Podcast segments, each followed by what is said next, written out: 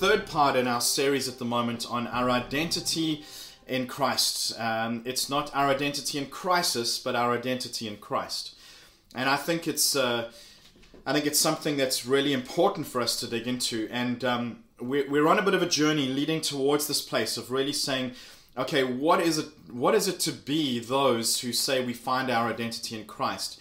And I, I felt that as we've been leading into this, what we've been doing over the past couple of weeks is looking at the journey leading up to that moment. So there's something about knowing where we've come from that gives us a, a real appreciation for what we now have in Christ, right? The Old Testament is just this incredible picture of how good and how good, how incredibly gracious Jesus is in what he's accomplished on the cross and covered in the Old Testament. And so, in a similar way, what we're doing, we're spending some time in this Old Testament text looking at what's become known as the Exodus. And we've been looking at the, the people in, uh, in Egypt that are caught um, up in slavery. We've been looking at, at them and um, what's been happening in, in their world. And for over 400 years, they've been largely identified as slaves. They've been identified by others and they've identified themselves as slaves. And so it's not just become something that they are doing, but it's become who they are. And it's entrenched so deeply in them over a 400 year period as well. So we're looking we're looking at uh, what it's taken to get them from a place of moving from an identity of slavery to a new identity. And and what that new identity in is much more important than what the identity was. And so their identity was slaves, but now God wants to establish them in a new identity. He gives them freedom and, and he wants to draw them in and, and to find their identity no longer as slaves, but as sons and daughters with him as their father. And I think it's good for all of us to hear that this morning and to know that that's God's desire for every one of us. His desire is, is that we are sons and daughters. And I think if we were to do a self evaluation, I think we would be quite surprised at how many attitudes and actions we see in ourselves at times that are not those of a son and daughter, but they are those of potentially a slave mindset or a servant mindset or even an orphan mindset. And so I want to challenge and encourage us this morning to take a look at ourselves. This is not some story in the Old Testament. This is a story as pertinent for you and me today as it was then. They, they were given this, this, uh, this gift of freedom. But the thing about freedom is that it's probably one of the most difficult things that we've ever been given is this gift of freedom. Because learning how to steward and how to manage our freedom is really hard. And if we don't have our identity deeply rooted and established in Christ, in God Himself as our Father, then that freedom actually becomes something that can become a problem for us. Because it's learning how to trust Him as our Father, and it's learning how to rely on Him for His provision and His protection that establishes us as sons and daughters their identity, these Israelites, was so wrapped up in slavery that when they were given this gift of freedom so freely, they were so caught up in their previous identity. They, they had zero trust for God or, or trust for Moses. They had learned to, to not trust anyone in authority. That they actually started getting mad with Moses and they wanted to go back to their old lifestyle of slavery. They couldn't see that this new life for them was potentially better than the old. And I think that's a word for all of us to hear is that we need to embrace what God is doing in our lives and not become so accustomed to the norm that and so comfortable with that that we won't embrace the change of what God wants to do in us and through us. Because the promise is it's so much better but the challenge for us to walk into that and to embrace and to trust God is significantly more difficult, isn't it? So I want to challenge and encourage us this morning to say, will you embrace what God's doing? Will you check your own heart and see where you're being a son and daughter versus a slave or an orphan or a or a, or a servant? And I, as I've done that for myself, I'm saying, gee, God, there's some real attitudes and areas of my life that I need to make some adjustments in. I'm not behaving like a son right now. So let's just keep moving on here. Um, because there's a few things that we've we, have we have been through and we've talked through about that God took them into the desert specifically for a few reasons. He didn't take them to a lush plantation; He took them to the desert. And there's something about the nothing of the nothingness of the desert that taught them a reliance on Him that was essential.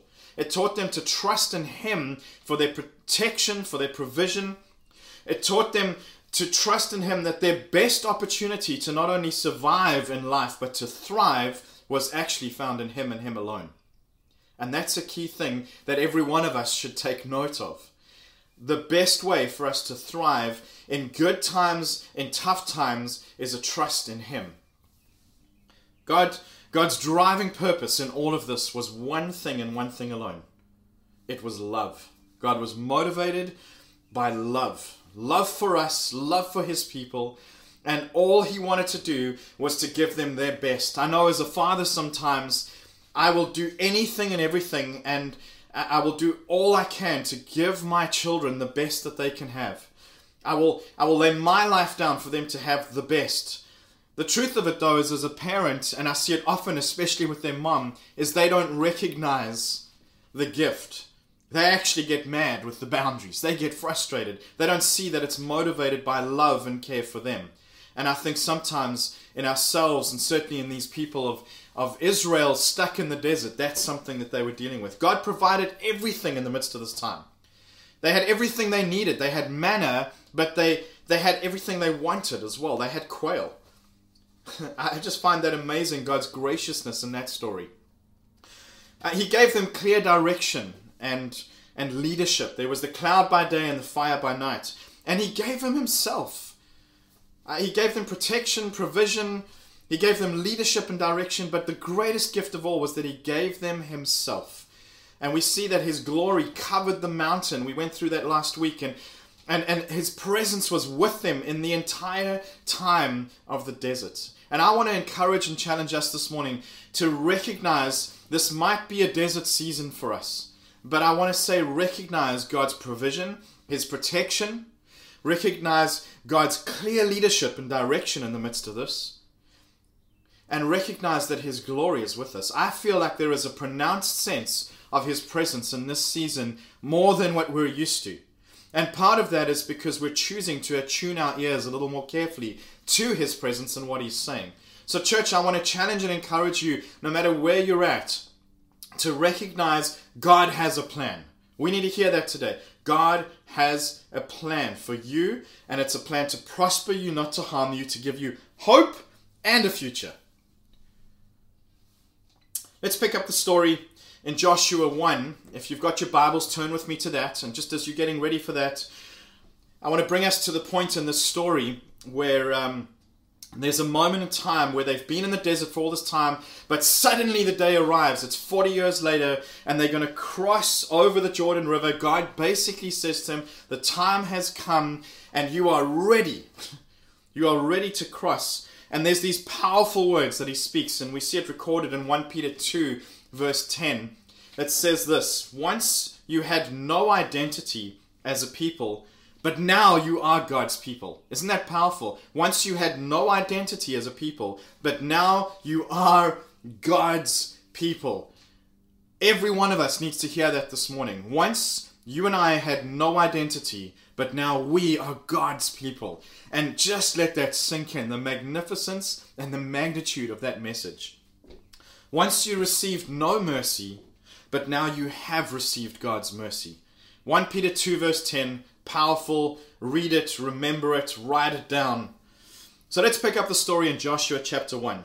I'm going to read a little bit, I'm going to jump around a bit because uh, just want to, for the sake of time, uh, move through this quickly. But I want to encourage you to take the time to read through the story. It's powerful and there's much in this for us. I also want to encourage you to recognize something. There's a number of verses in here that you'll probably recognize and go, oh, yeah, I know that verse. Or, yeah, I've heard someone say that often or, or that verse means so much to me. I want to I want to I want to encourage you to recognize how many verses in this portion of scripture God it's such a rich time in the desert this, the desert time for these people that that God speaks so much to them that to this day these are significant verses for us. So let's read. After the death of Moses the servant of the Lord the Lord said to Joshua the son of Nun Moses said Moses my servant is dead. Now then, you and all these people get ready to cross the Jordan River into the land I'm about to give them to all the Israelites. I think there's a moment sometimes where we need to be reminded there's something that has passed, something has died, and it will never be the same again. Let's not try and resurrect that. Let's let's settle that and let's move forward into the next thing that God has for us. And I think this season we're in is one of t- those times. Let's not try and resurrect what was. Let's embrace the new and move forward into what God has for us. And then verse 3 I will give you every place where you set your foot, as I promised Moses. Have you heard that one before? Your territory will extend from the desert to Lebanon and from the great river, the Euphrates, all the Hittite country to the great sea on the west. No one will be able to stand up against you all the days of your life. As I was with Moses, so I will be with you. Have you heard this one before? I will never leave you nor forsake you. Be strong and courageous, because you will lead these people to inherit the land I swore to their forefathers to give them. Be strong and very courageous. Be careful to obey all the law my servant Moses gave you. Do not turn from it to the right or to the left, that you may be successful wherever you go. Do not let this book of the law depart from your mouth. Meditate on it day and night, so that you may be careful to do everything written in it, and then you will be prosperous and successful. Have I not commanded you? Be strong and courageous. Do not be terrified. Do not be discouraged, for the Lord your God will be with you wherever you go.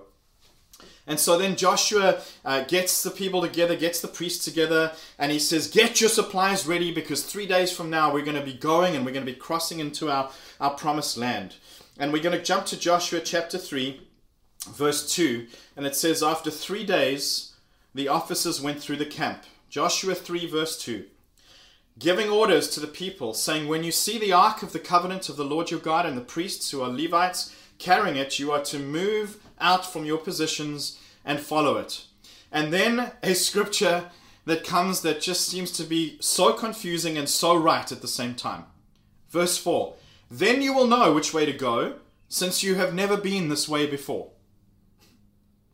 That's the nature of God that says you will know where to go because I am with you. Although you've never been this way before, trust me, you will know where to go because I am with you. And I feel that's a word we all need to hear this morning. You will know where to go because God is with you. And Joshua then told the people in verse 5 Consecrate yourselves, for tomorrow the Lord will do amazing things among you. I want to stop a moment in that. Recognize that God speaks to the leaders. If you're a leader here this morning in any sphere of life, if you're a mom in your home, if you're a dad in your home, if you're if you're at school, if you're in business, no matter where you are, God's all called us to some level of leadership. The promise is God will speak to us and He will give us clarity, and then there's a confidence that comes with saying God in His goodness will do amazing things among you. Isn't that powerful? A little bit further on, um, in verse nine, um, sorry, verse seven. And the Lord said to Joshua, Today I will begin to exalt you in the eyes of all Israel, so that you may know that I am with you as I was with Moses. Tell the priests who carry the Ark of the Covenant. We know now that the Ark of the Covenant was the very presence of God manifest on the earth in that time. Now we have the presence of God living within us. This is the new covenant we live in. But then the presence of God dwelt in that ark. Just, it was a box. Isn't it amazing how much we have in Jesus now, comparatively? So he says, When you reach the edge of Jordan's waters, go and stand in the river. And Joshua said to the Israelites, Come here, listen to the words of the Lord your God. This is how you will know that the living God is among you, and that he will certainly drive out before you the Canaanites and all the other ites. Verse uh, 11 See, the ark of the covenant of the Lord of all of the earth will go into the Jordan ahead of you. And now then choose 12 men from the tribes of Israel, one from each tribe. And as soon as the priests who carry the ark of the Lord set foot in the Jordan, its waters flowing downstream will be cut off and stand up in a heap. And so when the people broke camp to cross the Jordan, the priests carrying the ark of the covenant went ahead of them. Now the Jordan is at flood stage all during the harvest. This is amazing to me because the Jordan River is not always in flood stage, but God brings them in this season to the river in flood season. Why didn't He just wait a few? I mean, they've been in the desert 40 years. He could have just waited a little while longer and bought them when the river wasn't in flood. And what about swimmers? They come to a river in flood, and everyone 40 years and younger has been in the desert and has not been near any water, and I guarantee you has no idea how to swim. And they come up to a river and they say, God, you've brought us this far, now what? And I'm convinced that God, when He brings us into new seasons, will always put something in front of us that seems impossible in the natural. But when we trust Him and He supernaturally makes the way, our level of trust in Him, our level of thankfulness, our level of courage and strength goes up so that when we get into the next season, guess what? We're ready to possess the land. Isn't that amazing? And that's exactly what He was doing with these people at the time. And so they do this and they end up crossing the Jordan on dry land. Something else I want to point out though is that they've been at this place before. The Israelites have come up to the Red Sea and they've seen this body of water that they need to get across. And I bet that there's some that go, oh, yeah, you know what? I've seen this before. Everyone, listen, this is what God's going to do. And the truth of it is that although the result is the same, everything about it was different because God didn't do the same thing. The Red Sea parted right in front of them.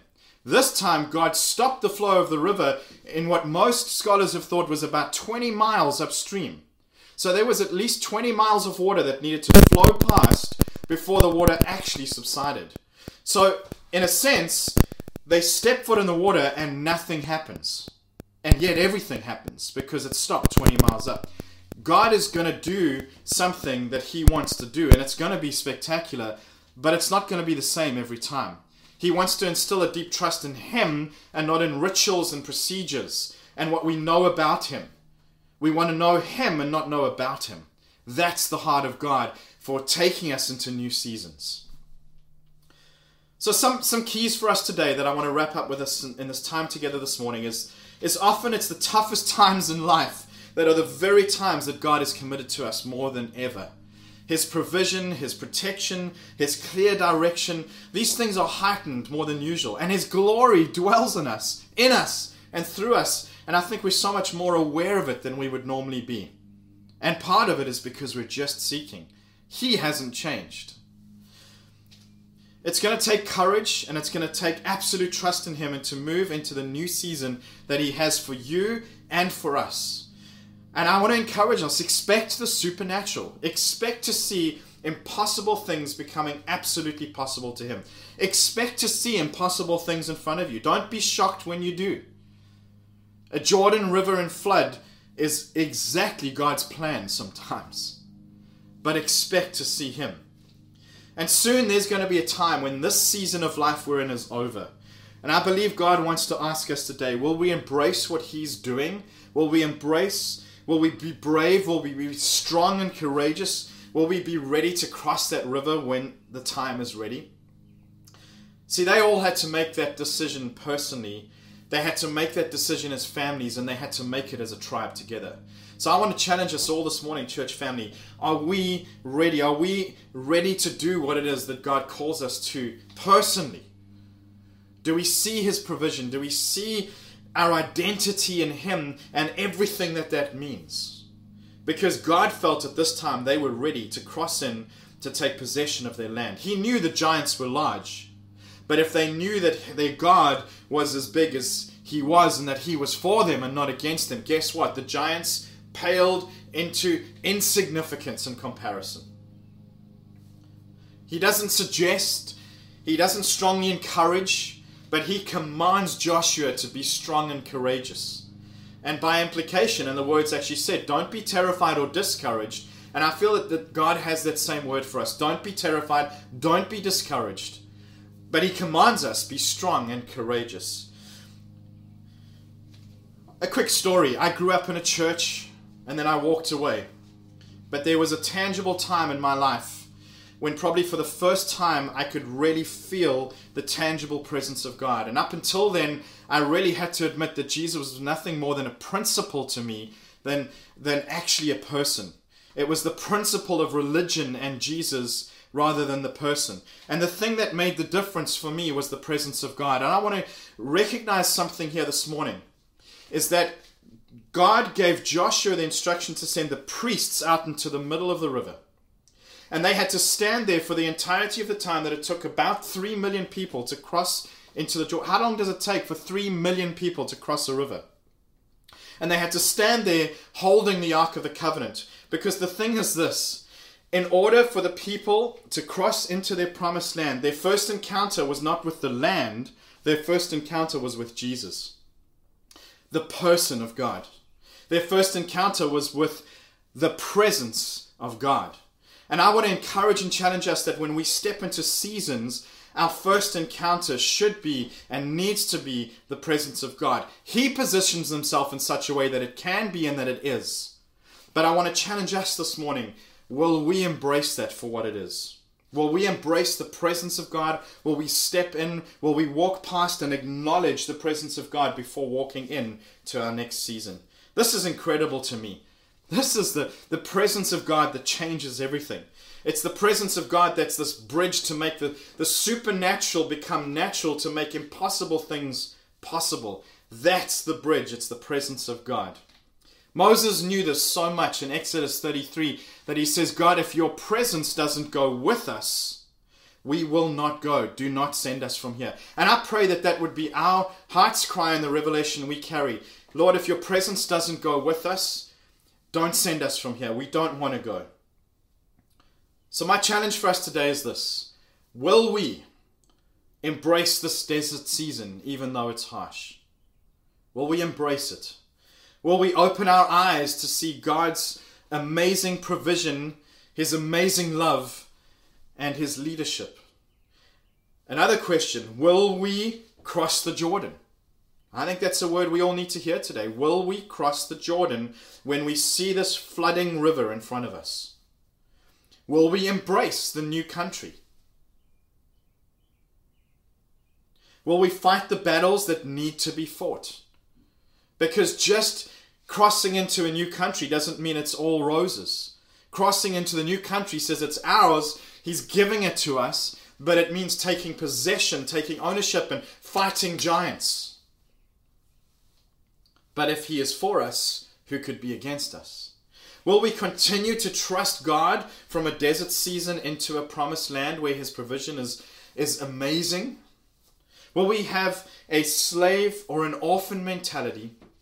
Or will we boldly step up and step in to being sons and daughters and finding our identity in God Himself, our identity in Christ? Will we step up and step in, or will we retain orphan mindsets, servant mindsets, slavery mindsets? And that might seem quite harsh in saying that, but I really want to challenge every one of us. I think to some degree or other, every single one of us carries some level of wrong mindset and attitude that needs to be submitted to the cross and say, Jesus, I want to be a son, I want to be a daughter. Will we embrace these things this morning? Church family, join me. Let's close our eyes together for a moment. Let's just embrace what God is doing in us and through us. And let's pray and let's give Him the glory. Jesus, we, we acknowledge you that you are the King of kings and the Lord of lords. Our Father God, we thank you that in the midst of tough times and good times, you are with us, you are for us, you are not against us, you will never leave us or forsake us, and you've commanded us to be strong and courageous. I pray with all my friends this morning that we would receive that command. It's not a good suggestion or a good idea, it's a command from the Father of heaven. As sons and daughters, we say, Yes, Lord. I pray, Father, that if there are any orphan or servant mindsets or, or slavery mindsets that we've adopted because we haven't believed the truth of who you are and who we are and our identity as sons and daughters, that even right now you will, will speak deeply to the hearts of every one of us this morning that says that we need to make these adjustments, that we need to submit these things to you and come with a right way of responding as sons and daughters with great expectancy of impossible things to become possible, with great expectancy that your presence is with us all the time, with great expectancy that our inheritance is not only you yourself, but it's fully wrapped up in you. So, Father, as we come up to Jordan rivers in our lives, I pray for great courage to step across, to step in, and to step through with your presence before us, in us, and through us. I just bless my friends here this morning. And in the precious name of Jesus, we say thank you and amen.